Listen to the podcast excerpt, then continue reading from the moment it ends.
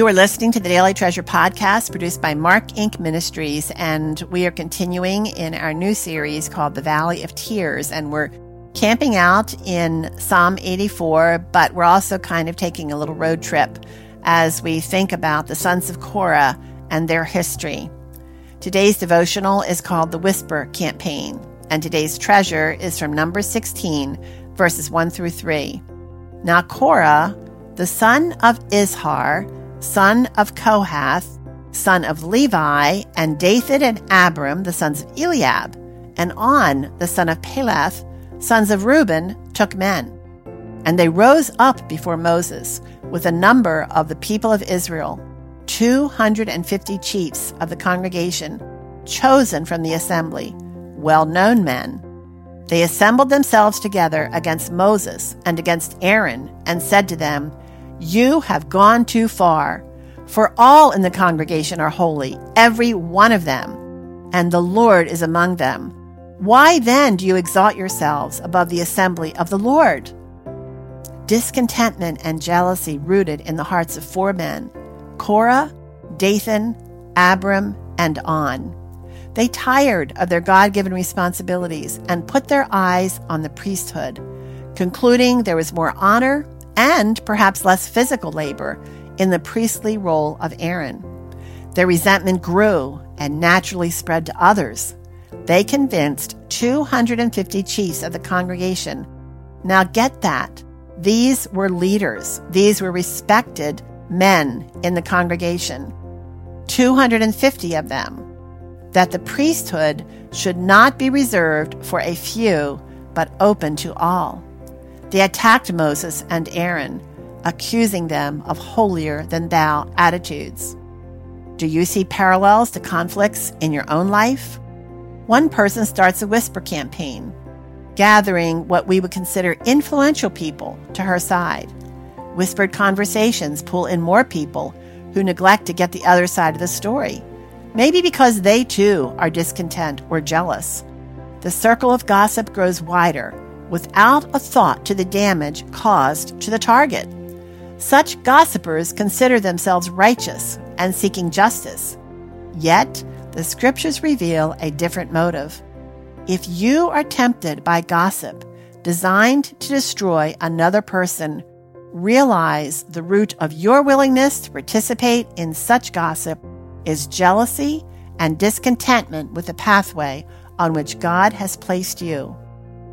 Ask the Lord to bring these scriptures to mind when you are tempted to start the gossip or when others try to pull you into their conflicts. Proverbs 18:17 The one who states his case first seems right until the other comes and examines him. The older I grow, the more I realize the destruction of gossip and thoughtless words. When tempted to speak ill of others or use the respect of others as a means to defame anyone, I plead with the Lord. A troublemaker plants seeds of strife. Gossip separates the best of friends. Proverbs 16:28. Whoever keeps his mouth and his tongue keeps himself out of trouble. Proverbs 21:23. If anyone thinks he is religious and does not bridle his tongue, but deceives his heart, this person's religion is worthless. James 1 26.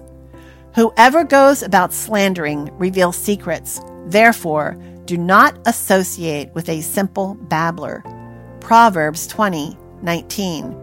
Whoever slanders his neighbor secretly, I will destroy. Whoever has a haughty look and an arrogant heart, I will not endure.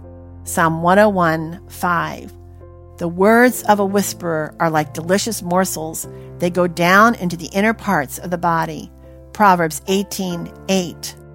May we allow the downfall of Korah and his band of discontents teach us to be ever watchful for whispers designed to wreak havoc on another because as we read in Proverbs 19:5 a false witness will not go unpunished and he who breathes out lies will not escape.